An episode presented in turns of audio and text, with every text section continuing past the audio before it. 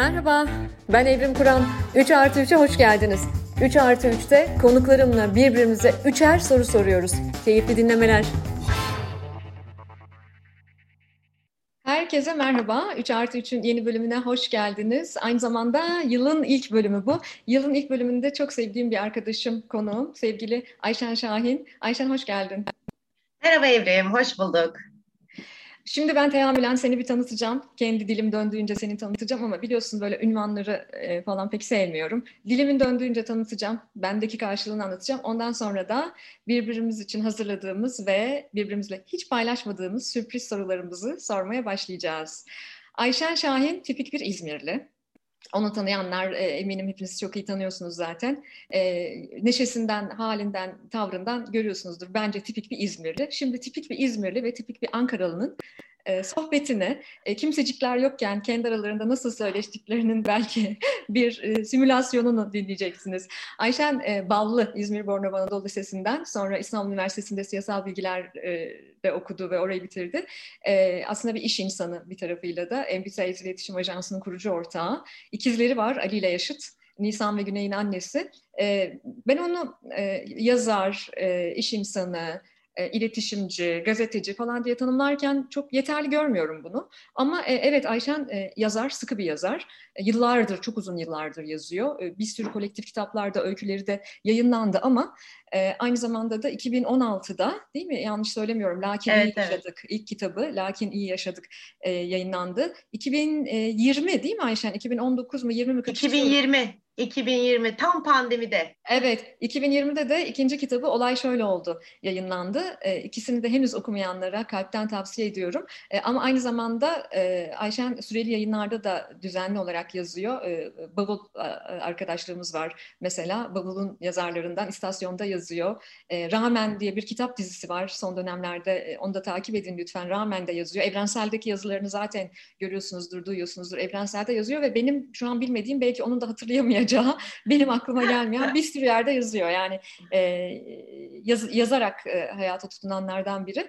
E, onu tanımlamak gerekirse e, olay şöyle oldu da bir şeyin bir bölümün altını çizmişim. E, onu bence çok iyi tanımlıyor. Ben sevdim mi kendimi paralarcasına, dünyayı yakarcasına, önü ardı yokmuşçasına severim diye bir e, cümlesinin altını çizmiştim. Öyle gerçekten öyle bir tip. Önü ardı yokmuşçasına yaşayan, önü ardı yokmuşçasına seven bir tip. İnsanın sinirlerini bozabilecek derecede e, insan sevgisi olan. Lanet olsun içimdeki insan sevgisi. Ve e, bizim onunla e, rakı masası sohbetlerimizde e, sıklıkla sinirlerimi bozacak derecede bütün insanları seven, o da iyi, bu da iyi, şu da iyi, aslında herkes iyi diyen bir insan Ayşen. E, ve gerçekten şu anda da zaten verdiği tepkiden de anladınız. Eğer gülmek e, harbiden devrimci bir eylemse tanıdığım en azılı devrimcilerden e, böyle çok dertli tasalı böyle acayip e, ciğeriniz dağlanırken arayıp Ayşen'e bir derdinizi anlatırsanız beş dakika sonra halinize gülerken kendinizi bulabilirsiniz. E, gülerek e, direniyor böyle bir tip. E, çok şey var onunla ilgili anlatacak ama söyleşinin ilerleyen bölümlerinde zaten açacağız katmanları tek tek. Birinci sorum geliyor hazır mısın? Heyecanlıyım, gerginim bakalım. evet. Evet, birinci sorum şu. Ee, Ayşen bilirsin, e, nurlar içinde yatsın Ahmet Kaya bir zamanlar şöyle bir şey söylemişti. Beni sağcılar sevmez, beni solcular sevmez, beni İslamcılar sevmez. Peki kardeşim kim bu benim albümlerimi alan milyonlarca insan? Ama Ahmet Kaya için de e, hep şey denir ya e, solcuların bağırarak e, İslamcıların evde gizli gizli ülkücülerin içinden söylediği şarkıların sahibi diye. evet gerçekten öyle. E, ben de teşbihte hata olmaz. E, senin e, bazı dönemlerde durumunu Ahmet Kaya'ya benzetiyorum.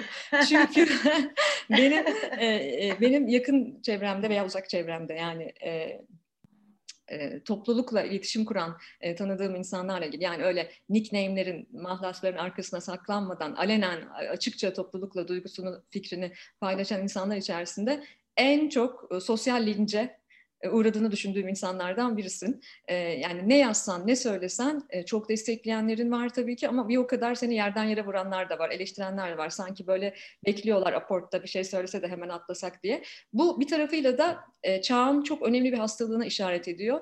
Siber zorbalık. Çünkü e, dijitalin çok büyük bir etkisi var. Biz gerçekten çok büyük kitlelere erişebiliyoruz herhangi insanlar olarak. Bu muhteşem bir avantaj. Ama bir taraftan da e, özellikle de kadın olarak da e, siber zorbalığa sıklıkla uğradığımızı düşünüyorum. İlk sorum buradan geliyor. E, sen de siber zorbalığa uğradığını düşünüyor musun? Ve bu sosyal linç ve siber zorbalık hakkında kendi deneyimlerinden yola çıkarak ne düşünüyorsun? E, açıkçası uğruyorum sanki ara ara. E, ama biraz önce dedin ya hani o da iyi bu da iyi. Ben böyle herkesin haklı olduğu bir dünyada yaşadığımızı düşünüyorum. Ya o da haklı bu da haklı gibi e, bakıyorum hep söylediğim bir şey var. Benim fıtratımda bir neşe var ve e, bu neşe bazen bu topluma fazla gelebiliyor, rahatsız edici gelebiliyor. Bazen bana bile çok geliyor aslında. E, hep şey diyorum yani neşelisin liberal sanıyorlar, neşelisin gamsız sanıyorlar. E, işte yani neşelisin sana ayıp olmaz zannediyorlar. Neşe aslında bir insanın e, hak ettiğini düşündüğü saygının oranını yüksek miktarda azaltan bir e, ruh hali, bir davranış biçimi. E, ama öte yandan kendimizle yaşıyoruz bu hayatı. Teke tek kaldığımız zaman insanlarla geçirdiğimizden çok daha fazla. Ben kendimleyken e, nasılsam e, bunu dışarıya da çok saklayamıyorum açıkçası. Bir de şunu çok e, şey buluyorum. Bazen insanlar sosyal lince uğradıklarında, bir eleştiriye uğradıklarında bir savunmaya geçiyorlar. Sen beni tanımıyorsun. Şimdi bunu da biraz böyle üstenci ve kibirli buluyorum. Çünkü bu hayat döngüsünde sosyal medya gibi bir platformda kimse kimseyi çok derinlemesine tanıma e, lüksüne sahip değil ya da e, böyle bir eforu kimseden beklemememiz gerekiyor. Ya yazdığımız yazıyı okumayabilir, geçmişimizi bilmeyebilir, nerelerden geldiğimizi, ne yaşadığımızı, nasıl tutunduğumuzu, e, yaşamı nasıl karşılayışım karşıladığımızı bilmeyebilir. E, dolayısıyla tek bir cümleyi görmüştür. O cümle üzerinden yargısını vermiştir ve nefret etmiştir. Nefret duygusu, öfke duygusu e, çok kolay dışa vuruluyor bizim toplumda. Biz iyi bir şeyi bir kişiyle paylaşıyoruz. Kötü bir tecrübeyi 27 kişiyle paylaşıyoruz birini övmek bizim için zor. Biz e, övgüyü yapabilen, verebilen ve iltifatı da göğüsleyebilen bir toplum çok değiliz. E, dolayısıyla birini sevmemek bir efor istemiyor ama sevmek bizde bir efor istiyor. Özellikle sosyal medya üzerinde. E, dolayısıyla e, baktığımda eğer o eleştirinin, o sosyal linkin bende bir karşılığı yoksa e, ben ona üzülmüyorum. Onu diyorum ki e, yanlış anlaşıldım beni tanımıyor ama tanımak zorunda da değil. Yanlış anlaşıldım. Ama bazen biz de yanlış anlaşılmaya açık şeyler paylaşabiliyoruz. O zaman şunu düşünüyorum. Ben bir kesimin bam teline bastım ve yanlış oldu bu ifade. Ben de böyle bir karşılığı varsa evet üzülüyorum, düzeltmeye giriyorum. Ama sosyal linçlerde bence yapılabilecek en kötü şey kendini bir daha bir daha anlatmaya çalışmak. Çünkü savunmaya geçmek aslında e, gizli bir kibir gibime geliyor. Beni tanısanız çok seversiniz demek gibime geliyor. Ama hiç kimse herkes tarafından sevilmek zorunda değil. Bu çok e, yanlış bir ihtiyaç. Kendimizi sevdirmek için yaşamak bizi biz olduğumuzdan uzaklaştıran bir davranış şekli.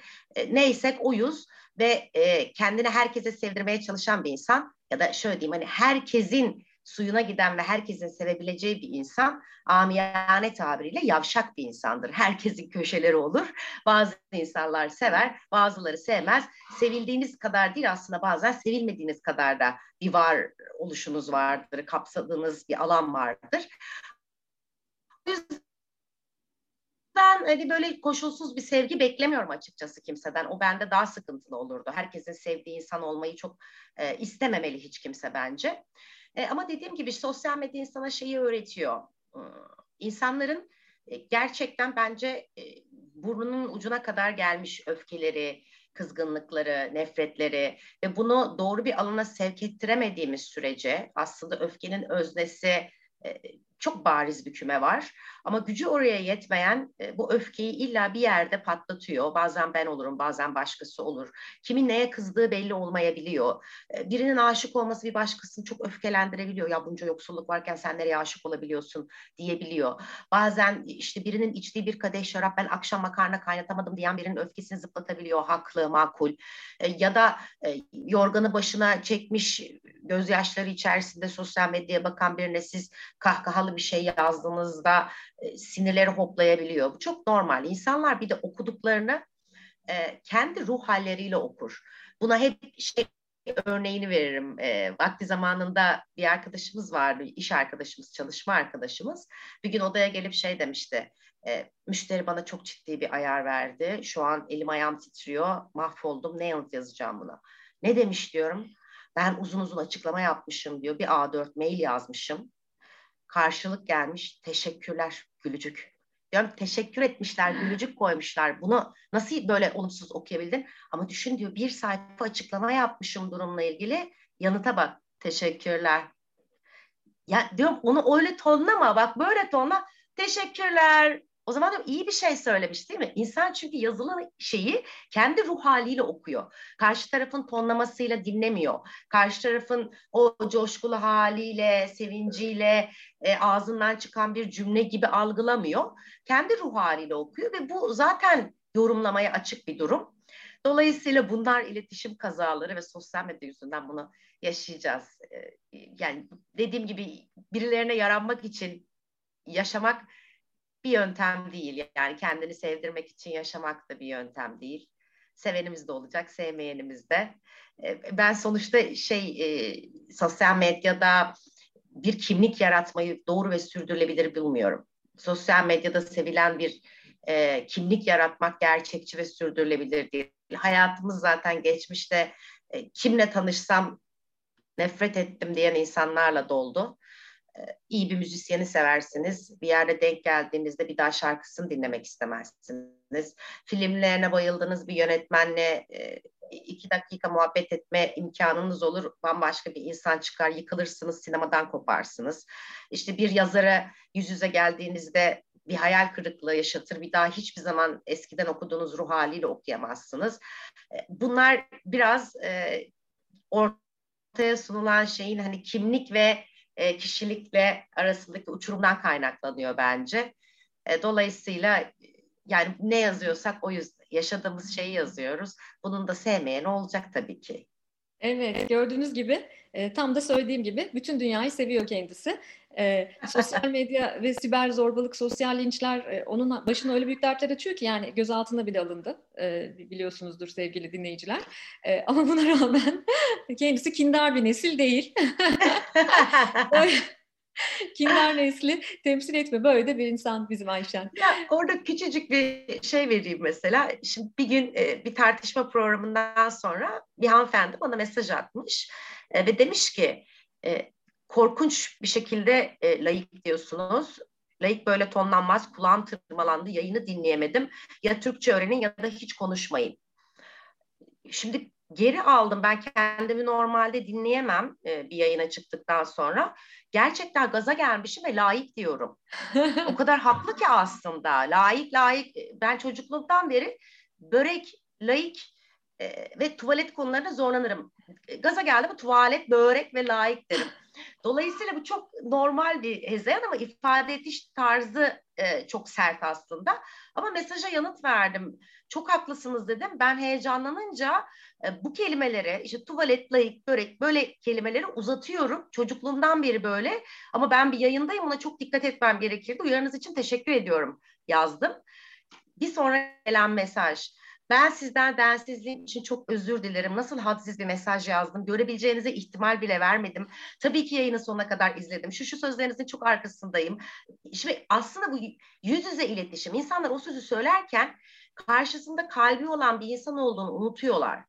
Ee, orada bir Twitter profiline bunu söylediğini düşünüyor. Birinin kalbinin kırılabileceğini ya da o sözün bir yeri olacağını unutarak yazıyorlar belki de birebir iletişime geçtiğimiz anda zaten o birçok bariyer de yıkılıyor.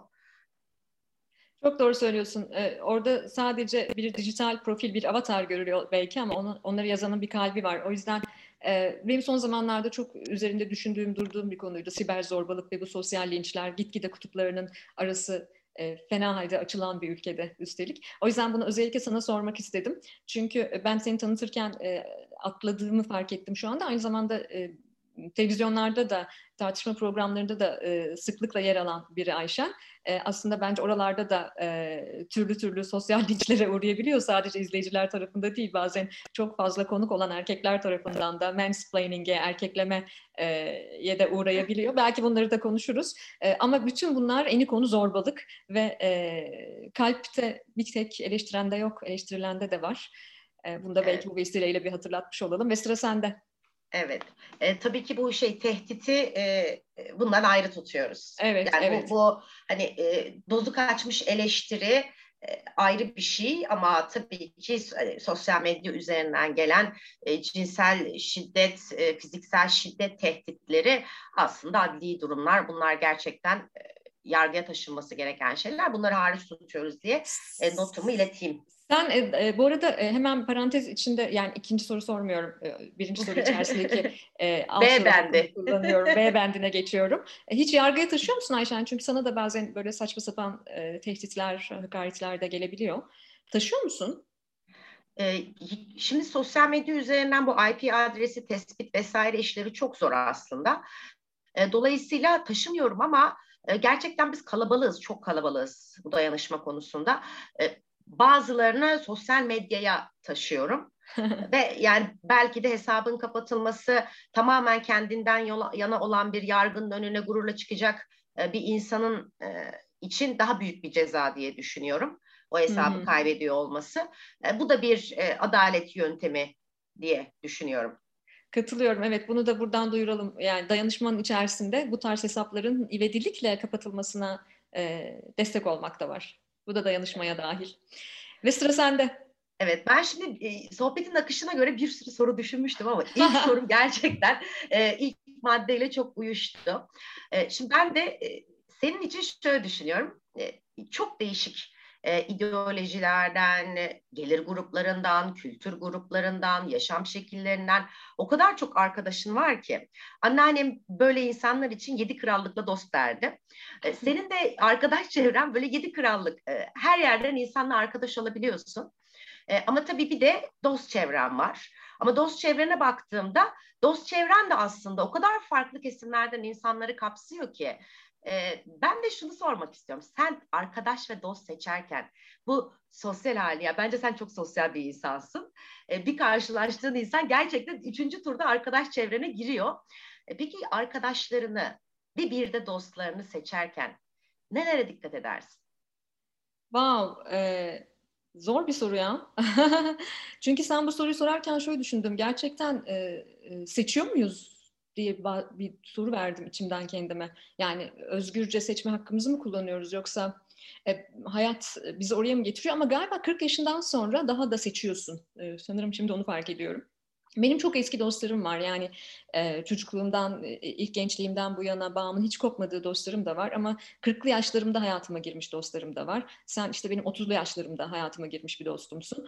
E, belli bir yaştan sonra biraz daha zor oluyor galiba hayatımıza dahil etmek ama benim e, kırmızı çizgi demek de istemiyorum. O biraz sert bir laf ama hani diyelim ki kırmızı çizgi olsun onun adı. E, bir kırmızı çizgim varsa o da otantisite, özgünlük ve sahicilik galiba. Yani her neyse, neye inanıyorsa, e, neyin temsilcisi ise, ne için yaşıyorsa, ne için savaşıyorsa, e, ecnebilerin walk the talk dediği şey, e, söylediğine uygun yaşayabilmesi ve kendisiyle çelişmemesi bana kendimi rahat hissettiriyor. Çünkü tabii ki dostlar benim için çok kıymetli biliyorsun arkadaşlık ilişkilerine verdiğim değeri ve gerçekten benim spektrumum söylediğin gibi çok ilginçtir. Yani bazen sevgili dostlar, dinleyenler biz özellikle pandemiden önce yaz ayları, Temmuz ayları da uzun bir masada benim bahsettiğim bu spektrumdaki insanlarla yılda bir kez olsun buluşuruz. ve o zaman bir bakıyoruz değil mi etrafa e, ne kadar birbirine benzemeyen insanlar ama bir araya geldiklerinde nasıl bir duygudaşlıkları, duygu akrabalıkları oluyor. Benim hayal ettiğim dünya da zaten bu çeşitlilik içerisindeki dünya. E, yani çeşitlilik ve kapsayıcılık içerisindeki dünya. Bence aynı masalarda bir araya gelebiliriz. Buna çok inanıyorum. O yüzden de buna elverişli insanları, e, buna elverişli insanlarla olmayı seviyorum. E, sahici, özgün, bir de yargılamayan. Çok köşeli olmayan insanlar galiba bunlar. Galiba evet hepsinin ortak özelliği de o Değil mi? Yani ortak özellikleri de o. Yani e, şuraya da gidelim e, dediğinde de e, gidebilirler. Şeyde zorlanıyorum mesela. Ben buraya gitmem, oraya hayatta gelmem. Ee, ne bileyim ya ben işte şu müziği dinlemem kesinlikle veya ben işte şu restorana gitmem veya işte şunu yemem, bunu da içmem. E, mesela bu, bu keskinlikler beni yoruyor. Özellikle yaşım ilerledikçe daha çok yorulduğumu düşünüyorum. E, yani beni biliyorsun biz senle... E... Şimdi bana o yüzden gülme geldi. Bizim evet. senle gittiğimiz yerlerin çeşitliliği şu an çok detay vermek istemesek evet. de. Yani detay vermesek de mesela Ayşen bana bazen şey der mesela şurada şöyle bir yer vermişler. Ben de derim ki tamam ben orada antropolojik bir çalışma yapabilirim. Gidelim derim yani. yani hiç değilse, hiç değilse araştırmacı bakışımla gitmek isterim. Yani o yüzden o yüzden e, bunu seviyorum yani. Bunu elverişli insanları seviyorum. Çünkü bir deneyim yani bu dünyaya deneyimlemeye geldik öyle değil mi? Bu bir deneyim. Evet. Tabii ki arka bahçelerimiz var. Arka bahçelerimize herkes alıyor muyuz? Almıyoruz. Tabii ki sırdaşlarımız var. Ee, sen benim bu dünyadaki sırdaşlarımdan birisin ama bu da bence o esnekliğinden geliyor. Ee, veya mesela benim sana hiç benzemeyen, e, normal şartlar altında bize diretilen toplumda bize diretilen bu katı mekanistik hiyerarşik yapıda e, bir araya gelemeyecek insanlar var ki bunlar e, benim sırdaşlarım, paydaşlarım, duygudaşlarım. O yüzden e, bir de şeye çok önem veriyorum Ayşen ben ya. Ahde vefaya çok önem veriyorum. Acayip önem veriyorum. Belki fil hafızam olduğundan. Yani e, pis bir yanım var, kötülüğü unutmam da ama iyiliği hiç unutmam. Yani bir e, kırılgan anında uzatılan dost eli. Bunlar var, böyle insanlar var ve e, senden önce bir arkadaşımla konuşuyordum. İşte ne kadar çok çalışıyorsun ya, işte ikimizin de ortak tanıdığımız bir yakın kız arkadaşımız. E, ne kadar çok çalışıyorsun ya, ne yapıyorsun falan filan dedi. Dedim dünyayı kurtaracağım dedim. Nasıl ya dedi. Gerçekten inanıyor musun buna dedi. E, Valla inanıyorum dedim ama şimdi değil belki, belki 100 yıl sonra. Ama bir Florence Nightingale misali kurtarabiliriz dünyayı. E, ben o Florence Nightingale'ları istiyorum hayatımda. İtiraf Onlar... et, sen de biraz insan seviyorsun. Aslında ben Ayşe'ne öyle evet, Bak evet be, umudum olduğunu ortaya koydu. Şimdi bizim onunla e, e, e, sohbetlerimizde ve tartışmalarımızda hep şu var ya bu kadar da insan sevilmez ki kardeşim. Ya. Herkes de sevilmez ki. İsyanım benim çok e, yüksektir ona karşı. Yeter ya bu kadar da herkesi sevme yani. Bak bu insan benim dolağımı yardı, canımı yaktı, haksızlık yaptı, e, uğursuzluk yaptı. Hayır yani o mutlaka orada da sevilecek e, e, bir yan bulabilir.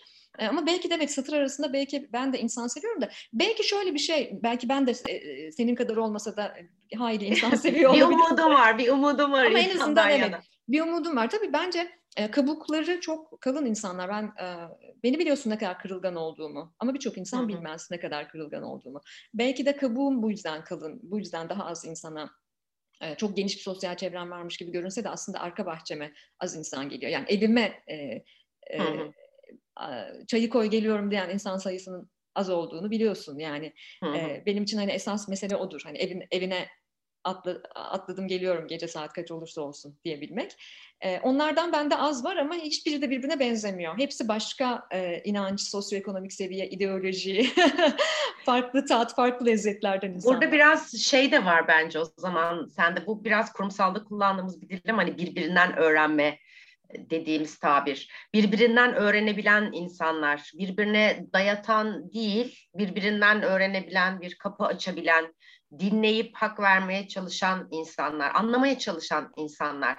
Dolayısıyla ne kadar farklı kesimlerden geliyor olurlarsa olsunlar, belki de dediğim köşesizlik o da olabilir. Öğrenmeye açıklar, öğretmeye de açıklar. Bu insanlarla dostluk, arkadaşlık ya da geçen zaman boşa geçmiş gibi olmuyor zaten hep mutlaka bir verim geliyor. Bir de çok garip bir istatistik, bir makale okumuştum da aslında çok doğru geldi sonra bana. Ee, insanın çekirdek arkadaş kadrosu 7 yılda bir değişirmiş ve o, o 7 yıllık süreci çok az sayıda insan e, aşıp bir sonraki 7 yıla devrolurmuş. 7 Aa, yıllık basamaklar evet. halinde. Ben kendi hayatımı düşününce e, yani 7 yaşından mesela e, iki arkadaşım kalmıştı. E, şimdi mesela bu sene bir kaldı. Ama yedi, yani yedinin katları ilerleye ilerleye geldik ama döke döke e, gidiyoruz. Ya da işte e, 14 yıllık arkadaşlarımın sayısına baktığımda belli bir sayıyı geçmiyor gerçekten ama ondan öncesi çoktu tabii o dönem yaşadığımız dönem. 7 yılda bir silkeleniyormuşuz. Çok ilginç. Gerçekten bu yedi rakamında bir şey var. Ama bütün ilişkilerde böyle değil mi? Yani e, tekamül seviyen eşitlenmeyince makas açılıyor galiba. Bu arkadaşlıkta da tabii ki böyle. E, öte yandan e, bir, bir de şu da var galiba. E, arkadaşlıkta yani dostlukta diyeyim. Ben o iki kavramları biraz karıştırıyorum ama hani dostlukta, kardeşlikte şöyle bir şey de var galiba. E, kayıtsız, şartsız, koşulsuz. Kötü bir örnek vereceğim ama e, eskaza e, birini öldürsem açıp e, bunu nasıl gömeceğiz diyebilir miyim? Bizim kızlarla aramızda yani bu şeyde geçen tabir odur. Mesela birinden iki gün ses çıkmaz yoklamak için sorulan soru şey jumbo boy poşet alıp geleyim mi? hani birini kestin herhalde. Ses yok. Yani Acil durum var. Jumbo boy poşetle mi geliyoruz? yani burada hani aman diyeyim sevgili dinleyiciler gerçekten e, katliamı güzellediğimizden falan değil aslında ama bu bir metafor. Ee, ve e, bu şunu gösteriyor yani başımıza gelebilecek her türlü felakette ve saadette de felakette de aynı soğukkanlılıkla yanımızda durabilecek e, dostlar e, onlar bizim kardeşlerimiz bence başka anne babalardan kardeşlerimiz. Bu şu demek değil tabii ki ben mesela e, sana açıp bir derdimi anlattığımda ya da ben şöyle bir şey yaptım Ayşen başıma da böyle bir şey geldi dediğimde beni e, birebir ilişkimizde güzelle demiyorum sana ki e, güzellemezsin de zaten. Yani şurada şurada şurada da hata yaptım. Bunu da bir daha böyle böyle yapma. Ama şimdi bunu nasıl temizleyeceğiz ona bakalım diyebilmek. Ya o dayanışma bence çok kıymetli. Ah, mesela biraz önce sosyal zorbalık konuşuyorduk ya. E, burada da mesela insanlar hep e, şöyle eleştirilerle geliyor. Bununla aynı yayına nasıl çıkarsın? Bu insanla nasıl arkadaş olabilirsin? Sen hmm. bununla nasıl o masaya nasıl oturursun mesela? Hmm. E, yani dostluklarımızı bir, bir şeyle sınıyorlar ama arkadaşlık şudur.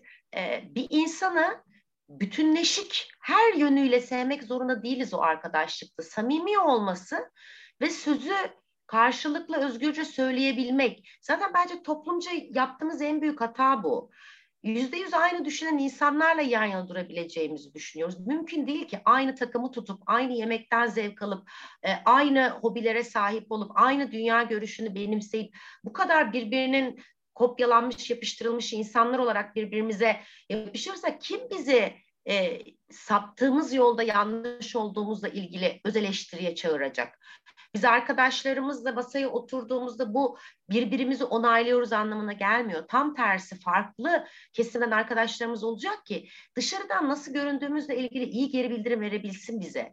Yaptığımız hatalardan tecrübesiyle döndürebilsin, sert konuşabilsin, bizi e, eleştirebilsin, öz eleştiri talep edebilsin. Arkadaşlık böyle bir şey aslında. Birbirimizin aynası olmak zorunda değiliz birbirimizle samimiyetle konuşmak, kendi doğrularımızı karşı tarafa kırılmadan, kırmadan anlatmak bence arkadaşlığın en önemli e, parçalarından birisi. Yoksa dediğim gibi işte e, dünya görüşümüz farklı olur, kalemimiz farklı olur, e, hayatımızdaki diğer insanların geldiği yerler farklı olur.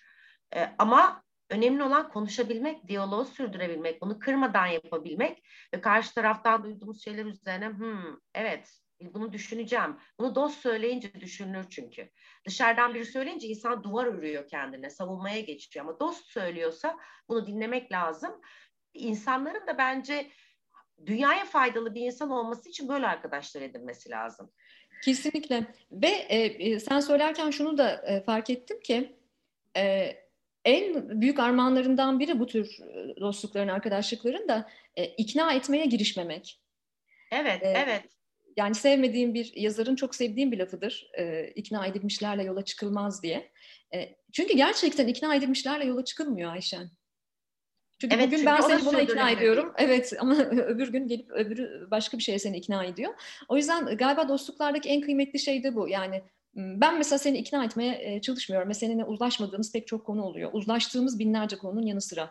Ama ikna etmeye çalıştığımı düşünmüyorum. Senin de beni eleştirdiğini ama ikna etmeye çalıştığını düşünmüyorum. Bu bence müthiş bir özgürlük. Evet. Ve bu hayatı daha anlamlı kılabilmek için geçilmesi gereken yol bu. Ve söylediğin şey çok kıymetli. Filancayla nasıl arkadaş olursun, falancayla nasıl oturursun, bu sana yakışıyor mu? Bir araştırmacı olarak sorduğum tek soru şudur. Kime göre, neye göre? Hangi kriterlere göre filanca ile arkadaş olmalıyım? Evet. Hangi kriterlere göre falanca ile görüşmemeliyim? Gibi gibi. Yani uzadıkça uzar ama e, değerli bir konu, anlamlı bir konu bu. Çünkü arkadaş olmayı öğrenmemiz gerekiyor bu dünyada. Özellikle evet. şu içinde bulunduğumuz bağlamda. Özellikle Türkiye'de ve özellikle Orta Doğu coğrafyasında arkadaş olmayı öğrenmemiz gerekiyor galiba. Tabii dostlarımızın çekirdeği daha azdır. Daha e, az insandan oluşur dostlar. Dediğim dediğin gibi metafordaki gibi herhangi bir yangın anında kendini alev atacak insanlardır dostlarımız bizim için. Her şeyi bir kenara bırakacaklar. E, başımıza bir şey geldiğinde çocuğumuza sahip çıkacak olanlar. E, bunlardır. Yani banka şifremizi verdiğimiz insanlar dostlarımız. E, ama arkadaş dediklerimiz daha geniş bir çevredir. Ve biz arkadaş olmayı evet öğrenmek zorundayız. Temel sorunumuz bu. Vay ne konuştuk ya ne kadar ihtiyacımız varmış arkadaşlık dostluk hakkında konuşmaya. Ee, evet e, buna ayrı bir şey yapmak lazım diye düşündüm bir an ayrı bir ayrı bir neredeyse yayın. Şimdi ikinci soru sırası bende. Ee, güncel bir yerden gideceğim ama bir yandan da bu yayınlar biliyorsun podcast'in en sevdiğim tarafı şu yıllarca orada kalıyor e, ve dinleniyor bir kitap gibi oluyor. O yüzden işte canlı yayınlardan falan daha kıymetli buluyorum bu radyo yayınlarını, radyo su yayınları. E, o yüzden e, toplumsal belleğin e, arasında e, katmanlar arasında kaybolup gitmemesi için bir e, ön açıklama yapacağım. Ondan sonra bu konuda senin fikrini soracağım. Önemsiyorum senin fikrini. Hatırlarsan geçenlerde, e, bu arada bu e, çekimi biz e, 2021 aralığının son günlerinde yapıyoruz ve e, çok kısa bir süre sonra Ocak ayının ilk cumasında yayınlanacak bu. E, 2022'nin ilk cumasında yayınlanacak. Ama 21 Aralık'ta geçtiğimiz günlerde e, nefis bir gün vardır 21 Aralık'ta. Ben o günü çok severim. Dünya Roman Kahramanları Günü. Ve Sakarya'da Cemil Meriç Sosyal Bilimler Lisesi'nde 4 yıldır 21 Aralık Dünya Roman Kahramanları Günü kutlanıyor. Belki sosyal medyada izleyenleriniz olmuştur. Şimdi bu bir radyo yayını olduğu için keşke ekranlarımız olsaydı da onu da gösterebilseydik, oynatabilseydik ama lütfen girin bakın. Öğrenciler böyle geçit töreni gibi roman kahramanlarının kıyafetlerine girerek nefis bir, dört yıldır bunu yapıyorlar. Nefis bir geçit töreni yapıyorlar ama orada kimler var? E, ne kahramanlar var. Dünyanın işte Ayşen birazdan daha detaylı e, belki anlatır. E, Dostoyevski kahramanları görüyorum değil mi? Yani neler neler inanılmaz bir şey. İçim coşuyor. Bayılıyorum. Ama e, bu sene Milli Eğitim Bakanlığı'na bu şikayet edildi. Ee, ve şöyle bir şikayet dilekçesinde şu geçti. Milli eğitimin amacı ortalama Türkiye Cumhuriyeti vatandaşı yetiştirmektir. Ayşen ne olacak bu ortalama vasatlıkla halimiz? Çok üzüldüm Vasatın ben bu konuya. Senin Evet, yani senin e, de e, bir yazar olarak e, tabii ki sana bunu soruyorum. Aynı zamanda da iyi bir roman okuru olarak, iyi bir edebiyat okuru olarak da bunu soruyorum. ve lise çağında çocukları olan bir anneye de bunu soruyorum. ortalama Türkiye Cumhuriyeti vatandaşı yetiştirmektir beni vurdu yani, bayağı sarstı. ne düşünüyorsun bu konuda? Bence dünyada hiçbir alanda, hiçbir cümlede vasat övülmemeli. Vasat çünkü bir sınırdır. Vasat bir e, averaj alınmamalı. E, vasat dediğimiz şey hayalsizliktir aslında. E, hiç sorgulamamaktır. Vasat sıkıcılıktır. E, vasat rutindir demiyorum. Hani rutin sağlıklı bir şeydir. Herkesin bir rutine ihtiyacı vardır.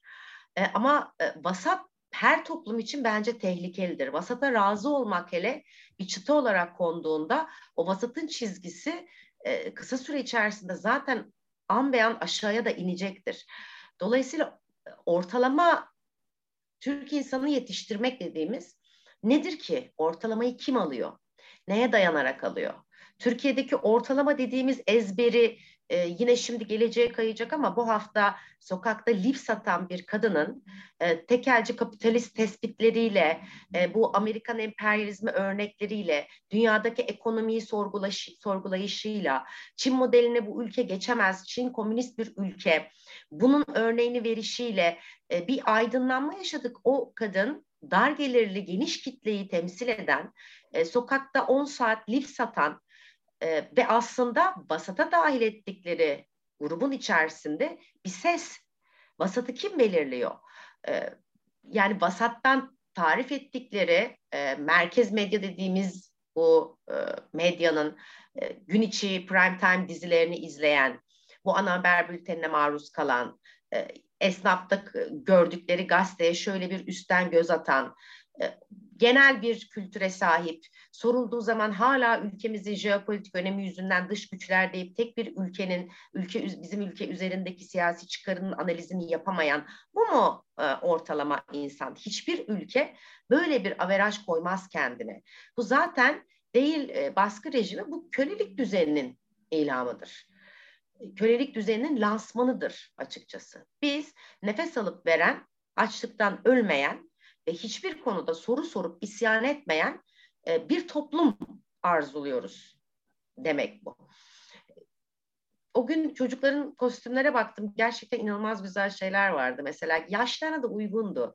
Willy Wonka falan vardı mesela e, çikolata fabrikası, Charlie çikolata fabrikasından. E, bir de tabii ki şey Adile teyze vardı. Ortalama dediğiniz şey yani Adile Naşit bu Hababam sınıfındaki Hafize Ana rolüyle bir kostümü giymişti. Şimdi Aşkı Memnun'un bir televizyon dizisi olduğunu, e, Abdülhamit'in dizideki gibi bir karakter olduğunu, e, Diriliş Ertuğrul'da gördükleri Engin Altan'ı Ertuğrul Gazi zannedip üstünü diktikleri bir e, Türkiye ise eğer istedikleri e, yani bu, bu mümkün değil. Böyle bir çıta, böyle bir şey konmaz. E, çocuklar çok güzel canlandırmışlar ve eldeki malzemelerle yapmışlar. Orada böyle bir şey de yoktu. Yani sermaye gösterisi de yoktu. Anlatabiliyor muyum? Bir maddi güç de yoktu. Böyle Amerikan filmlerinde izlediğimiz Cadılar Bayramı kostümü gibi değildi onlar. Çocuklar kendileri olabildiğince benzetmişler. E, ve güzel kitaplar okumuşlar. İnsan bundan etkileniyor tabii ki. E, iyi kitaplar okumuşlar. Karakterleri görünce aa diyoruz biz de tanıdık geliyor bize. Otomatik Portakal e, vardı mesela benim gör, görüp anlayabildiğim o fotoğraflar içerisinde. E, iyi kitaplar bunlar zaten birçok listenin şu an okuma listesinde olan kitaplar ve bence e, bir öğretmen kadrosu çok güzel direniyor bu düzene. E, çok iyi direniyorlar.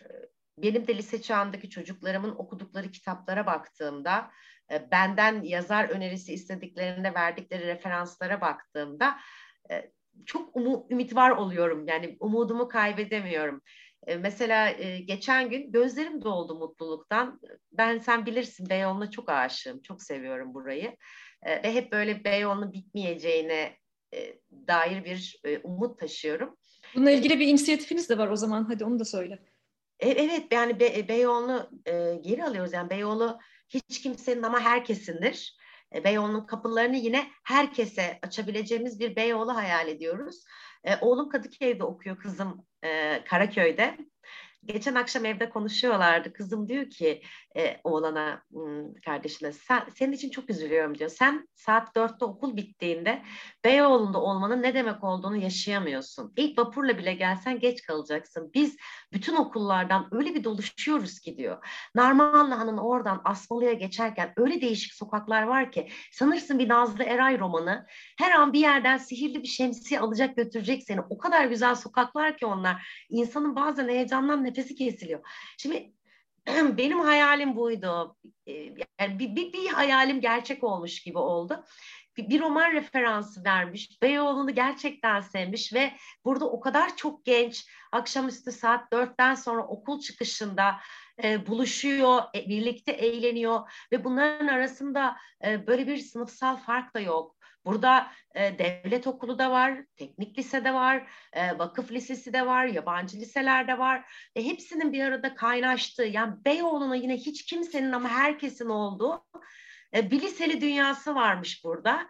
Bu beni çok mutlu etti. Ama e, çocukların birbirine roman hissiyle bir semt anlatması hala geleceğe dair umut taşıyor. O görüntü bize umut vermişti. Ee, sonra öğretmen de çok güzel bir açıklama yapmış, çok edebi bir açıklama yapmış gerçekten üzerine. Hala bu öğretmenlerde çok umudum var. Ben şey soracaksın sandım hani sen hangi roman karakteri olursun diye soracaksın. e bak işte soruyu da sordu. So, tamam hadi söyle sen hangi roman karakteri olurdun? Ben konuşurken sadece bunu düşündüm ve şunu fark ettim. Ya ben o kadar kaypak bir insanım ki ben her sene en az iki romana falan aşık oluyorum. Yani geçmişte böyle hani hayatımın romanı dediğim her şey her sene değişiyor benim. Okuduğum her şeye kaptırıyorum. Ee, sadece hani arkadaşım oldukları için söylemiyorum. Ee, bizim zamanımız çıkmıştı Sinem Sal'ın bu sene. Karakteri Mihrap'tı. Ya Mihrap'ta o kadar çok güldüm aldım ve o kadar kendimden hissettim ki mihrabı. Hayatı böyle e, trajikomik iç sesleriyle yorumlayışı, e, bir şeyi böyle anlatırken ki heyecan yıkımı ve aradaki böyle sarkastik tabirleri, tanımları çok hoşuma gitmişti. E, ve böyle kitap bittiğinde şey hissetmiştim. Ya Mihrap çayı bir daha demlerdik niye gittim? Kız kalkmasaydın oturuyorduk ne güzel salonda. Ya böyle bıçağın ucuna böyle dilimlenmiş elmayı takıp saatlerdir Mihrap'ı uzatıyor gibi hissetmiştim. Hani geç, mesela sorsaydın 6 ay önce Mihrap diyecektim. Şimdi e, Seray Ülker ablayı yazdı.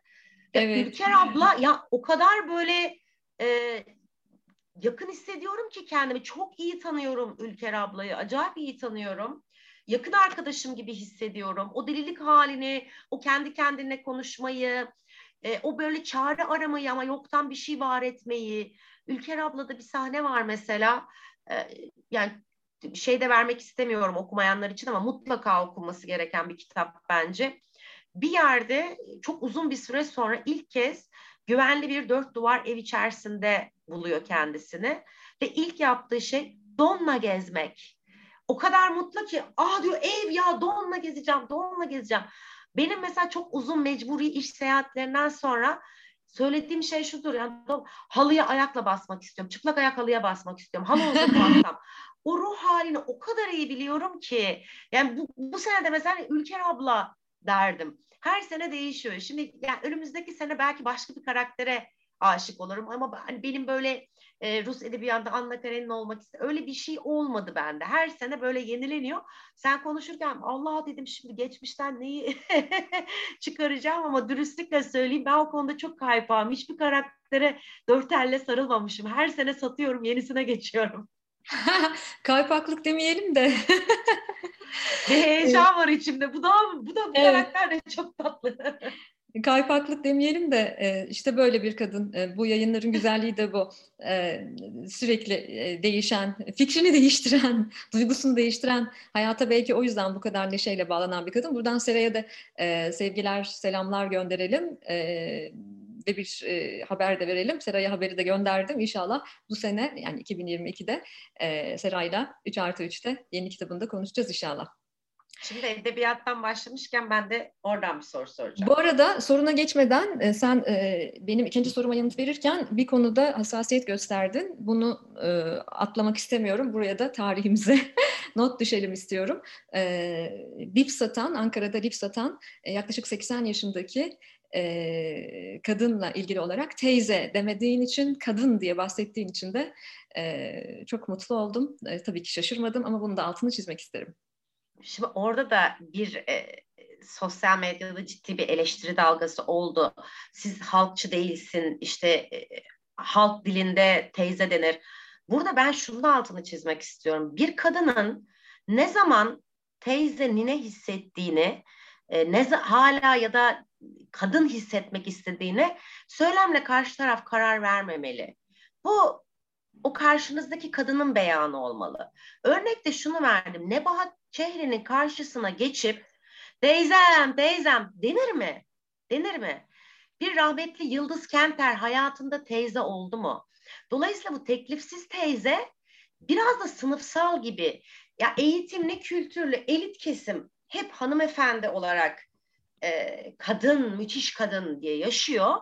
Diva olarak dünyayı terk ediyor. Ama kadın orada bir efsane konuşma yapıyor. Öyle bir belagat, öyle bir e, bilinç düzeyi. Sadece işte soğuktan korunmak için gocuk üstü gocuk giydi diye e, teyzem de teyzem. Bilemezsiniz o kadının içinde neler yaşanıyor. Kendisi bunu duymaya hazır mı? Şimdi bir hanımefendi böyle çok uzun uzun bana kızmış. E, seri yanıt vererek işte halkçı değilsin, bunun sokaktaki adı teyzedir, şudur, budur. Ben de hani şöyle bir temenni, yani dilerim bir gün yaşıtınız biri daha iyi giyindiği için size teyze der ve o zaman bunu görürsünüz. Ben sosyal medyada görüyorum kaç yaşındaki adamlar teyze diyor. Ya kadınla senin aranda 7 yaş var.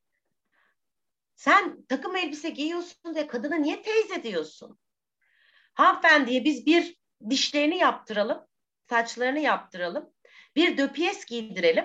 Hadi bakalım o zaman sıkıyorsa Dezem değil. Yani ben o yüzden bunu hem sınıfsal buluyorum hem de kadının kadın hissetme duygusuyla ilgili bir ön yargı olarak buluyorum. O yüzden hani ona dikkat etmeye evet çalışıyorum. Bunu da savunacağız. Kadının kadınlığını savunacağız. Siz karışamazsınız kimin ne olduğuna. Böyle e, toplumsal konuları konuşurken de şimdi bir kamera arkası olsa da size gösterebilsek ben Ayşen konuşurken arada mute alıyorum kendimi. E, Çünkü e, e, onun sesini kesmesin benim kahkaham diye. Ama yani gerçekten çok iyi e, örnekler, Nebahat Çehre örnekleri falan. çok iyi örneklerdi Ayşen. Çok net anlattın bence. Harika, sıra sende. Şimdi edebiyattan gitmişken ben de edebiyattan soracağım. Ee, bunu daha önce hiç düşündün mü bilmiyorum. Şimdi sen kuşak araştırıyorsun ve ben biliyorum hani bir araştırma sonucu bir bilgi var sende ve Türkiye'de gerek siyaset gerekse toplum bilmeden bu konu hakkında o kadar konuşuyor ki insan böyle tırnaklarının avucunda geçiriyor, dizlerini dövüyor. Ya burada veri var, data var. Bunu kardeşim nasıl duymuyorsunuz? Yırtıyoruz kendimizi. Ve dolayısıyla bu alanda yazman bence çok normal. Çok da anlaşılır ve ihtiyaç, elzem. Bunu yazalım çünkü biri okur olur ki ulaşmaya ulaşması gereken birinin önüne de kitabı bam diye vurur masaya. Konuşacaksan bak da konuş. Burada veri var diye. Ki hani yazarken ama mutlaka böyle e, biraz kendi yaşamından örnekler, bunu bir edebi dille yazıyorsun. Şimdi bu son kitaptan değil, ta telgraftan tableti yazarken araştırmacı olmasaydın, bu işi yapıyor olmasaydın ama bir kalemin var. Bir romana oturdun. Yayın evinden geldi bir teklif ve bir romana oturdun. Ne yazardın Evrim? Nasıl bir roman yazardın? Neyi anlatmak isterdin? Hiç kuşak yazmamış olsaydın. Wow, soruya bak. Çok zor gene bu soruda. Ee, ben e, biliyorsun seni de zaman zaman konuşuyoruz. Ben e, öykücülere bence zaten e, geçenlerde sevgili Kürşat'la Kürşat Başar'la yaptığımız 3 artı 3'te de bunu konuştuk e, öykünün yeteri kadar ciddiye alınmadığını, kısa öykülerin yeteri kadar ciddiye alınmadığını aslında edebiyat janrı olarak e, şunu söylemiştim. O kadar zor ki bence öykü yazmak, e, roman kurgusu yapmak, öykü yazmak ve ben çok e, hayran oluyorum. Sen de Bavul'da uzun zamandır öyküler yazıyorsun. E, hayran oluyorum yani gerçekten öykü yazmak çok e, çok zor bir şey. Araştırma yapmaktan daha zor bir şey. Roman yazmak hiç kolay bir şey değil. Ama e, son zamanlarda şeyim Ayşen, e, oraya doğru evrildiğimi düşünüyorum. Bir kere yani aldığım eğitim bu. Edebiyat Fakültesi mezunuyum ben. İlk, ilk lisansım edebiyat ve çok ilgili olduğum bir alan edebiyat benim. Hem teknik olarak hem duygusal olarak da öyle. ve çok istiyorum yani oturup mesela ben bir roman yazabilir miyim, öyküler yazabilir miyim falan. Kendimi hala tam orada hissetmiyorum. O yüzden benim ilk kitap Telgraftan Tablete o duygumu çaktırmadan gidermeye çalıştığım bir işti. Bunu hatırlattığın için de çok teşekkür ediyorum. Galiba benim üç kitabım içerisinde tabii ki kitaplar biliyorsun evlatlar gibi ama Telgraftan Tablete'nin ayrı bir yeri var. Çünkü gerçekten e, bir roman tadı var orada. Yani benim büyük babam Ali Gürbüz'den başlayan ve oğluma kadar gelen kendi hayat hikayemden e, Türkiye'yi anlatma e, formatı var orada. Ve ben e, araştırmaları anlatıyla, öykü ve roman tadında e, anlatabileceğimizi, bunu deneyebileceğimizi ve bunun işe yarayabileceğini e, denemiş ve görmüş oldum e, birinci kitapta. Şimdi inşallah 2022'de e, yeni e, bir miktar bir, bir miktar genişletilmiş baskısı yeniden çıkacak telgraftan tablete çalışıyoruz şu an üzerinde. E, ben bir e, e, bir edebi eser koymak istiyorum ortaya. Bunu biliyorsun biz seninle konuşmalarımızdan. Şu an ne kadar hazırım bilmiyorum. Ama e, ben bir kadın e, romanı yazmayı çok çok istiyorum. Çok çok istiyorum. Yani ölmeden önce yapmak istediğim şeylerden biri bu. Umarım e, e, okumadan önce ölünmesi gereken işlerden biri olmaz. Hayır canım aşkım. yani düşün bir yayını yapıyoruz ben. Ee, Evrim bizi buna, bizi buna maruz bıraktığın için teşekkür Kitap tanıtımında. Öyle şey olur mu ya? Ben o yüzden demiştim telgraftan tablete de çünkü içinden kuşak analizini çıkarsak yani bu bilgiyi, birikimi çıkarsak o bir roman olacak. Evet. Yani o dönem bu bilgi olmasaydı sende, bu iş kolu olmasaydı acaba o nasıl bir roman olacaktı? Bir, bir, bir otobiyografi mi olacaktı acaba? Yoksa e, başka bir şey mi olacaktı? Bir ailenin Evet, Türkiye'nin yakın tarihi aslında benim ailem de diğer ailelerden farklı değil ki hepimizinki birbirine benziyor. Biz seninle zaman zaman konuşuyoruz anamızı, babamızı, dedemizi, sülalemizi. Yani e, benimkiler doğudan, seninkiler batıdan yola çıkmış. Ee, ama baktığında birbirine çok benziyor. Benim hikayem de Cumhuriyet tarihiyle te- telgraftan tablete Cumhuriyet'in ilk yıllarıyla başlıyor. Ee, çerçilik yaparak, e, değişler satarak, yürüyerek köy köy gezen, Anadolu'da köy köy gezen e, Ali diye e, küçük bir köy çocuğunun, okuma yazmayı sonradan öğrenmiş küçücük bir köy çocuğunun hikayesiyle başlıyor. Ben o köy çocuğunun torunuyum. Oğlumun ismi de o yüzden Ali zaten. Dolayısıyla benim e, borcumdu sanki. Kendi köklerimi ödemem gereken de borcumdu ve oradan datayı çıkarsaydık eni konu bu bir roman olurdu gerçekten.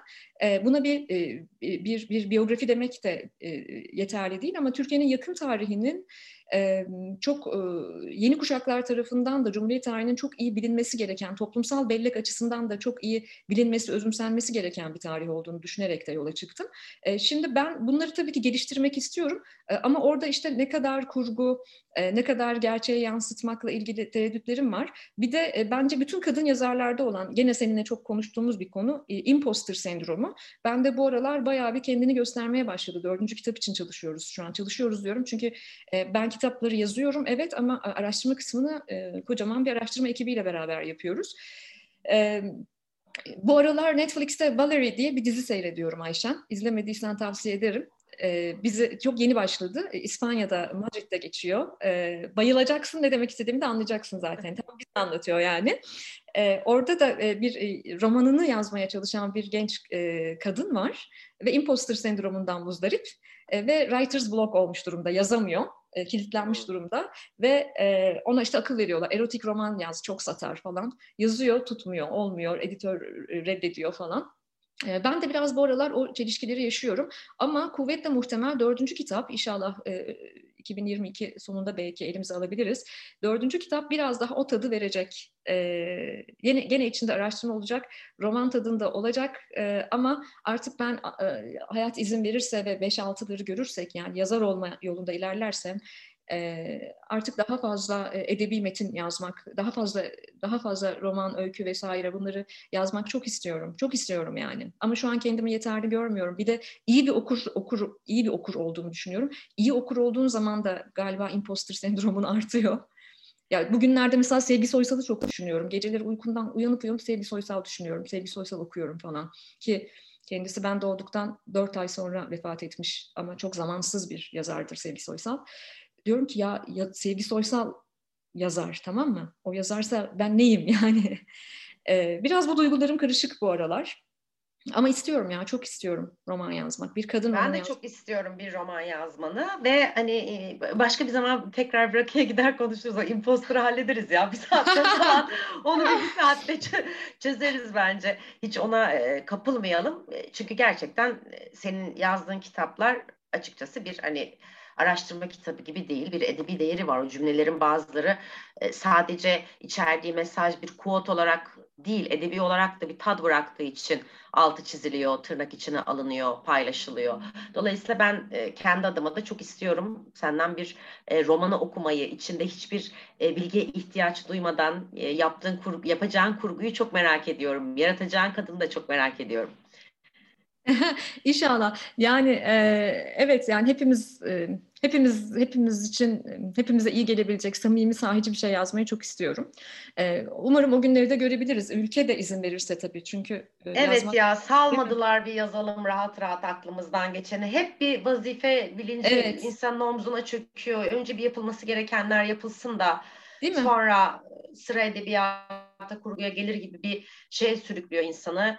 Ee, yani bak, bakıyorum son zamanlarda çıkan sevdiğimiz e, ya da atıyorum çok haz etmediğimiz işlerde bile yani bütün kitaplarda toplumsal soruna parmak basmayan bir roman yok şu an. Yani bir zamanlar e, şeyin yazdığı Orhan Pamuk'un e, Masumiyet Müzesi bile mesela şu an bence e, inanılmaz tepki toplardı. Yani tam böyle ülkede bunca sorun varken sen ne biçim bu kadar sayfalarca aşk okutuyorsun insana derdimiz mi ya falan. Bu bile şu an tepki çekebilir. Öyle bir bilendi ki toplum illa bir şeye parmak basmak zorunda hissediyoruz. Yani polisiyede bile toplumsal cinsiyet rolleri giriyor. E, efendim işte kara komedi bir şey yazmaya çalışıyorsun. Orada başka bir sorun işte bu ekonomik derin yoksulluk bunlar giriyor rant düzeni giriyor. Ya her şey işte derin devletten bahsetmek zorunda kalıyorsun. Şöyle bağımsız tamamen e, duygulara hitap eden tamamen kurguya dayanan e, bir şey üretmek çok zor gerçekten. Çok zor evet yani bize aslında e, e, toplumun verdiği kimliklerden biri de bu kabul edelim etmeyelim insan bir süre sonra bu konuda e, evet e, benim de bir görevim var ve bunu yapmak zorundayım gibi de hissediyor. Ben mesela üçüncü kitapta göç yazmak zorundaydım Ayşen. Yani Tabii. üçüncü kitapta ben beyin göçü yazmak zorunda birinin bunu yapması gerekiyordu ve o bendim. Halbuki benim e, içimden gönlümden neler geçiyordu sevgili Önder Bay buradan ona selam olsun. Ben üçüncü kitapta Önder'e şey demiştim Önder ben aşk yazmak istiyorum demiştim. Onu da itiraf ediyorum. Ben aşk hakkında yazmak istiyorum. Ben artık yeni kitapta aşk yazmak. Ne aşkı otur göç kitabını yaz dedi bana yani. Sonra yazarsın. son. Sonra yazarsın aşkı falan.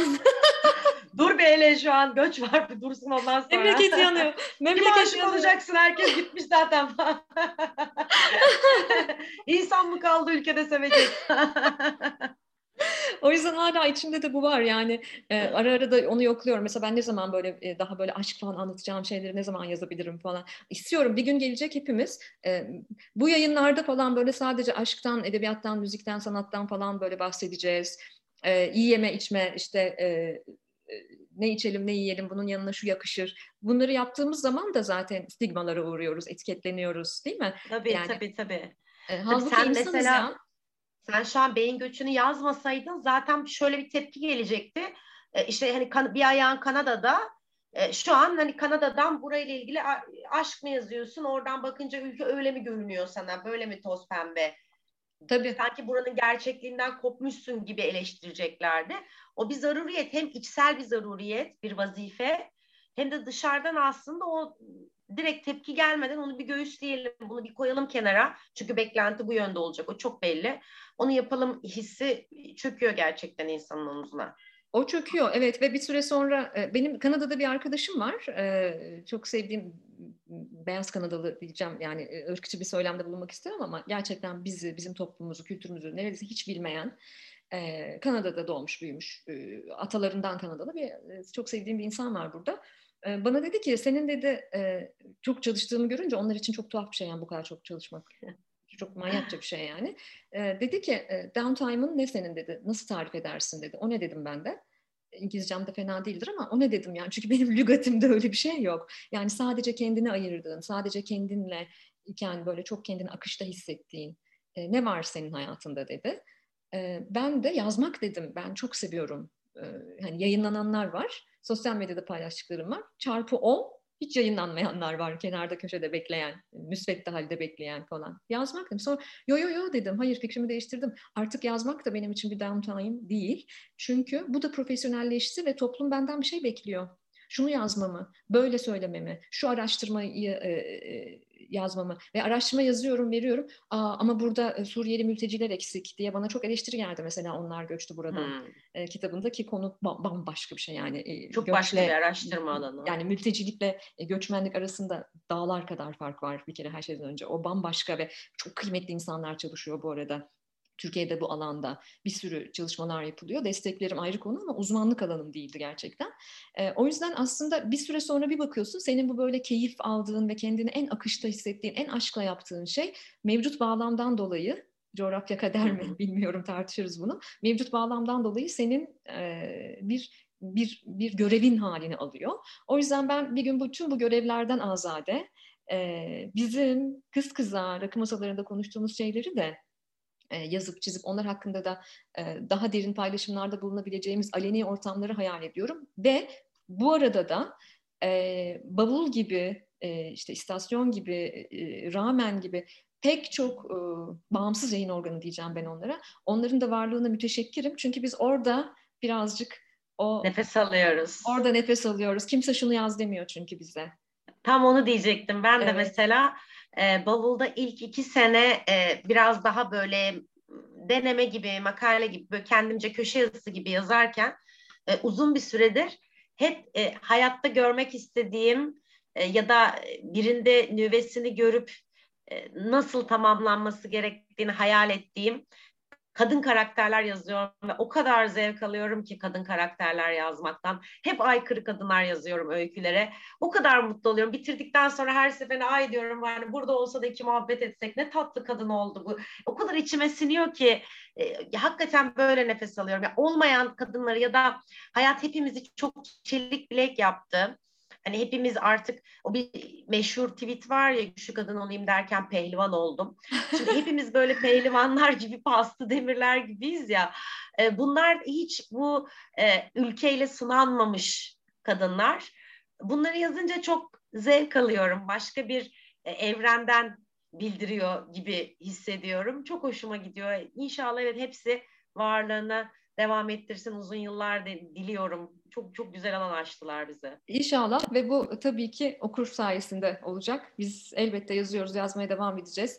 Ee, Ayşen ilk gününden itibaren, ben de birinci yılından itibaren yani Ayşen altı yıldır, ben beş yıldır yanlış hatırlamıyorsam e, Bavul ekibindeyiz. E, biz yazarız da e, okur okur okumaya devam edecek. İnşallah bu dergiler elden ele gezecek. Ben çok seviniyorum. Ben bazen Kanada'ya erişim yok bavulun. Ama ben bazen Kanada'da böyle bir iki Türk lokantasında, e, Türk esnaf e, noktalarında bavulu görüyorum biliyor musun Ayşen? Ay ta orada bile. Da, e, bir e, Türk yemekleri yapan bir yerde bazı yazılarımızın kesilip duvara asıldığını gördüm. Ay ölürüm zevkten. yani bu muhteşem bir şey. O yüzden e, bu okurla beraber devam edecek. Bizi dinleyenlerin ben e, iyi bavul okurları olduğunu da biliyorum bu arada ve diğer bütün e, bağımsız edebiyat, hızlı edebiyat da deniyor ama adı her neyse janrının ne olduğu önemli değil. Bütün bu dergilerle ilgili bunu söyleyelim.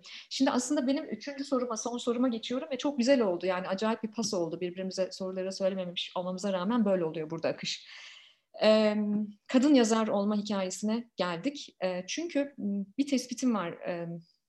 Bunu kadın yazar arkadaşlarımla, seninle, diğer dostlarımızla zaman zaman konuşuyoruz. Kadının otosansür yaparak yazma zorunluluğu Bizim coğrafyamızda tabii daha fazla. Türkiye'de sadece sosyokültürel anlamda değil, siyaseten de bazen otosansür yapman gerekiyor.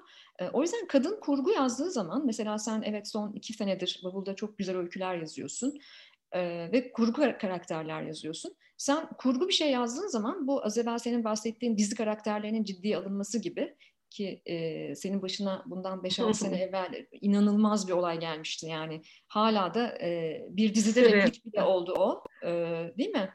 E, evet evet. E, Çilem konusu. Doğan hikayesi. Evet. Çilem Doğan hikayesinde sen orada Çilem'in ağzından kurgu bir e, bir e, metin yazmıştın. Çilem'in ağzından bir aslında orada yedi tane kadının tam o zamanlarda öz savunma tartışmasının evet. üzerinde yürüdüğü yedi kadının öyküsünden bir e, meşru müdafaa savunmasını hikayeleştirmiştim ben. Ki evet. zaten bakan birinin onun edebi metni olduğunu anlamaması imkansız. Yani cümleler devrik, bir mahkeme savunması için e, fazla kafiye var bazı bölümlerde. Yani o çok net edebi bir metin. Ama Çilem Doğan'ın e, mahkeme savunması e, diye çok yayıldı. E, neyse ki Çilem sonra moralini bozma dedi. Çünkü çok kırıcı bir şey. Feminist arkadaşlardan da çok eleştiri aldım. Tabii tabii. Sen hani bu bu kadar işte öz savunma yaptığını söyleyen bir kadının metninde nasıl öz savunma kelimesini geçirmezsin diye diyorum. Bir öykü hikaye yazarın kalemine şerh olmaz ki. Bu bir yargı metni değil, bir e, hani feminist bir hareket manifestosu da değil sonuçta. Bu bir öykü ve yani böyle kalem böyle yazmış. O dönem çok yıprandım gerçekten. Gazetede çok yıprandı. Çok telefon geldi. Eleştiri evet. telefonu da çok geldi. Ee, ama sonra işte Çilem avukatlarıyla haber göndermişti. Canını sıkmasın. Ee, savunmadan önce elime geçseydi bazı bölümlerini koyardım bile savunmaya. Benimle çelişen, beni zora sokan yanı yok minvalli bir mesaj göndermişti. Ee, ama şu ana kadar çok ilginç. Hiçbir yazımda e, onun kadar okunmadı. E, yani milyonlarca okundu. Acı olan taraf şu, o yazı milyonlarca okundu da Çilem'in duruşmasına değil milyonlar, binler gitmedi. Çilem'in duruşmasına 5000 kişi gitseydi Çilem'e 15 yılı veremezlerdi. Her davanın önünde 5000 kişi buluşsaydı o yazıyı her dava zamanı 5000 kere paylaşıp RT ah çok hüzünlü diye altına yorum yazacağına insanlar kalkıp orada olsaydı e, ya da bu kadar ses çıkarsaydı 15 e, yılı alamazdı. Yani o orası biraz üzücü kısmı işin. Evet, orası da sosyal medyanın tetiklediği e, bir iki yüzlülüğü de bize aslında anlatıyor. Çok ilginç. Nereden tutsan o çok ilginç bir vaka. Bir gün e, vaka olmasını isterim ya sosyoloji bölümlerinde falan. Yani gerçekten feminist hareketin falan konuşulduğu, çalışıldığı e, bilimsel çalışmalarda. Sonra da ben yanlış hatırlamıyorsam birkaç sene önce bir dizi repliği olarak karşıma çıktı bu benim. O bu seneydi ama o dizi bu repliğinde e, şey izin aldılar, icazet ha. aldılar. E, icazetle verdim. O e, onayı da şuna saygı duydum. O dizinin e, toplumsal cinsiyet rolleri çalışan akademisyen bir danışmanı vardı. Ve ben bu konuda çok bilgili bir kadınla muhatap oldum. E, dizi içerisindeki kullanımını, bu davaların kurguya yedirilişini ve bunun e, toplumun farkındalığını arttırmak için yapıldığını çok güzel izah etti. Senaryoyu gönderdi ve hatta bölüm çekildikten sonra son onay için bölüm yani çok profesyonel ilerledi. Orada bir itirazım olmadı açıkçası. Ee, ama tabii sahne fazla duygusal bir sahne. Yine bence Çilem'in dimdik duruşuna göre daha duygusal e, kalmış. Ama şöyle de pragmatik bir yan var. Toplumumuz da maalesef buradan tetiklenip harekete geçiyor. Toplum dik, güçlü, cesur kadına zaten başın çaresine bakıyor algısına kapılıyor galiba. Ya mağdur edebiyatı dediğimiz şey e, ilginç bir şekilde bu toplumun hafızasını tetikleyen, bu toplumda çalışan geçer akçe.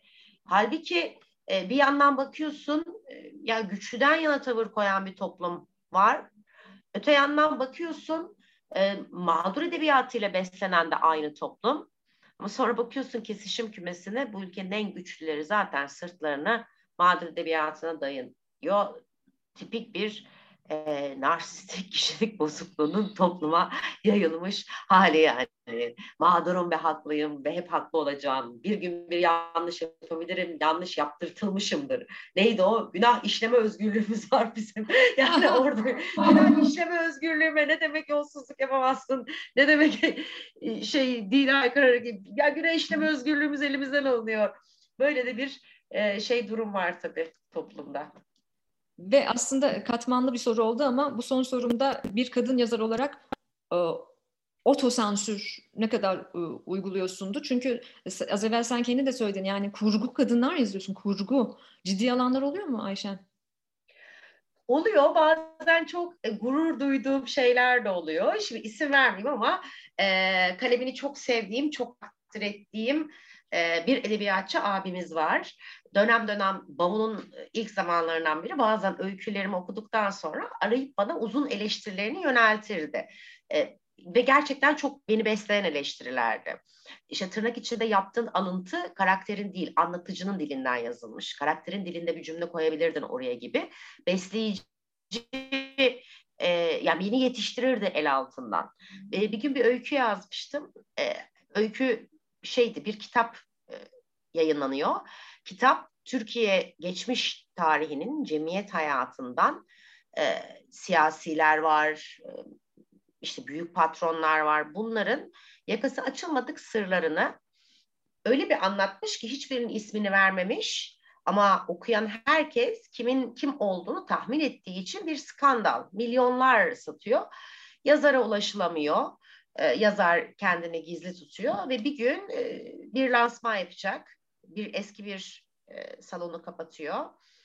Ve tabii ki herkes koşarak gidiyor. Çünkü yazarın kim olduğu çok önemli. Ve sahneye gencecik bir kadın çıkıyor. Şöyle bir konuşma yapıyor. E, daha önce diyor bu salon bu ülkenin en iyi eğlence mekanlarından biriydi. Hepiniz burada geldiniz. Kollarınıza gizli aşklarınızı taktınız. Tuvalet önlerinde işlerinizi konuştunuz. Rant düzenleri kurdunuz. Birbirinizin e, cebine para koydunuz. Bunların hepsini diyor tek bir kişi duydu. O tuvalette size kolonya tutan kadın. Ve ona hiçbiriniz bir kez bile teşekkür ederim demediniz. O benim anneannemdi ve şu an Alzheimer. Bu kitabı ondan duyduklarımla, onun tuttuğu hatıra defterleriyle yazdım. Bu kadın bir teşekkürü hak ediyordu diyor ve tüm salondan bir teşekkür talep ediyor. Beni aradı e, abimiz ve dedi ki ya o kitap hangisi ben onu okumadım nasıl duymamış olabilirim dedi. Abi dedim kurgu yaptım ya.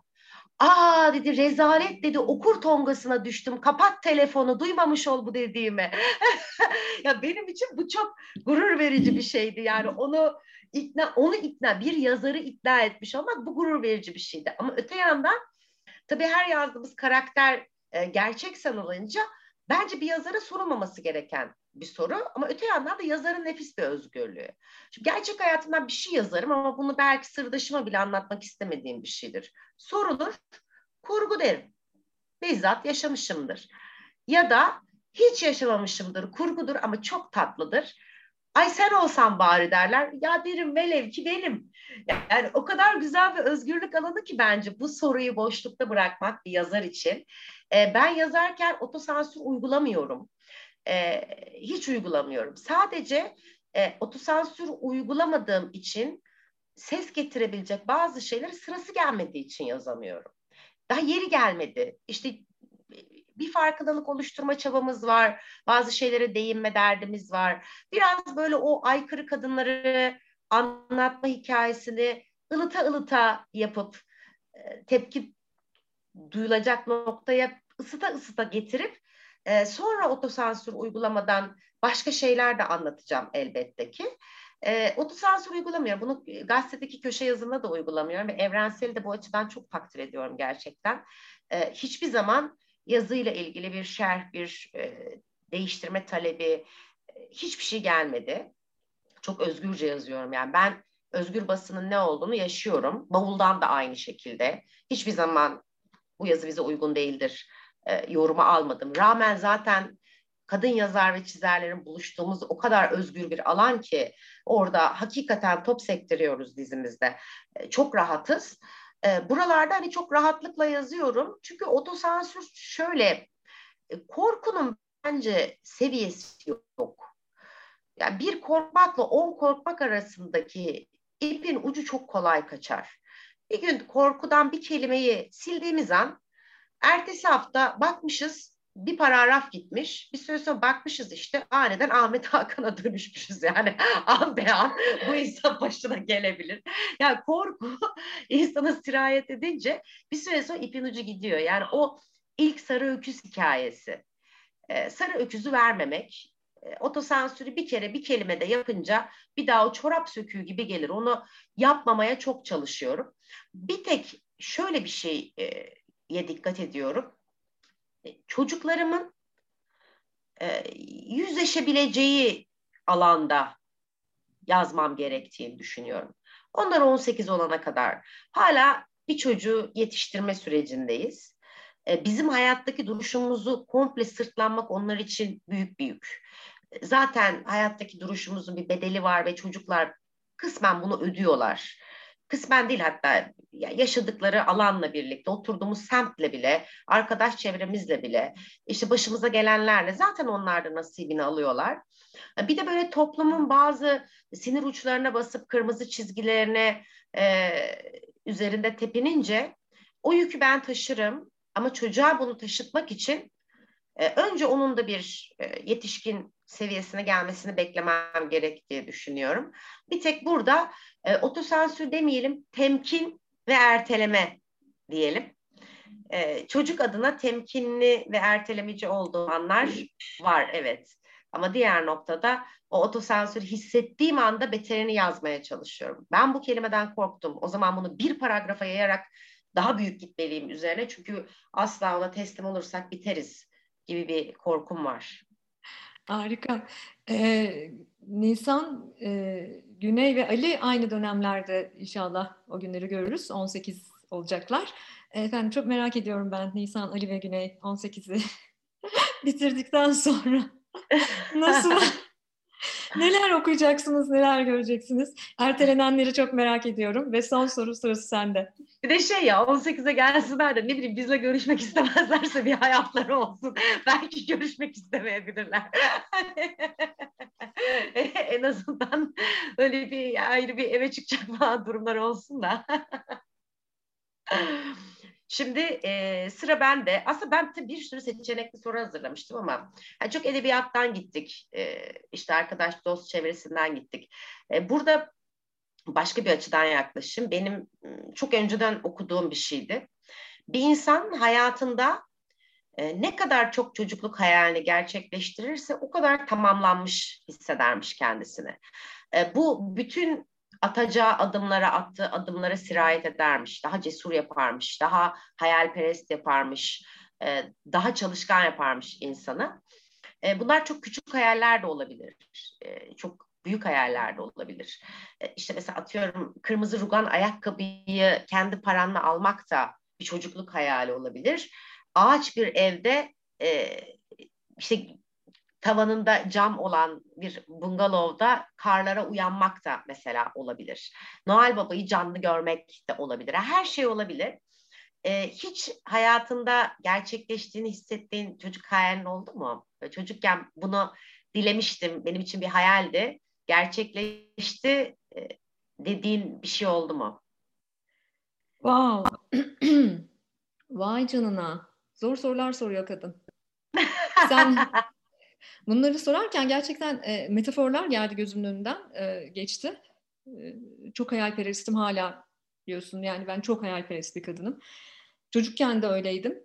Um, e, ilginç bir şey söyleyeceğim sana. Belki buna şaşırırsın. Ben e, iki kere evlendim. Buna şaşırmazsın. E, iki kere...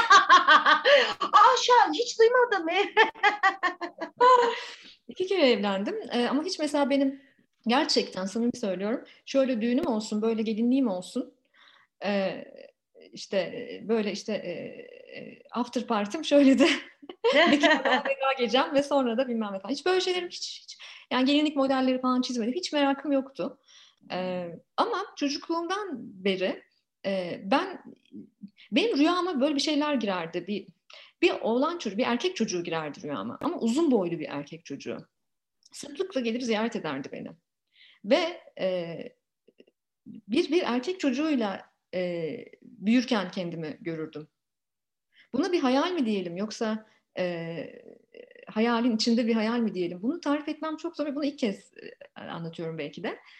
E, galiba o e, o şimdi Ali ile yaşadığım hayata baktığım zaman o uzun boy Ali böyle sırık gibi yani e, bayağı ince uzun bir tip oldu artık. Ben böyle yukarı doğru bakıyorum ona. E, şimdi ona baktığım zaman o onu hatırlıyorum biliyor musun? Ama bunun içerisinde de şey yoktu Ayşen e, düğün, dernek, koca falan yani.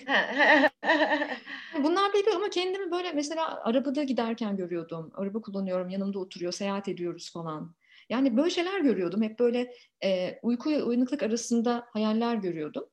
Ve bunu e, 2007 yılında, e, e özür dilerim, 2006 yılında e, son kez gördüm. 2006 yılından sonra bir Aa. daha hiç bu rüyayı görmedim. 2006 yılında e, bir gece, e, bir sabah uyandım ve gene uzun boylu o, o, o çocuk 2006 yılında son kez rüyama geldi.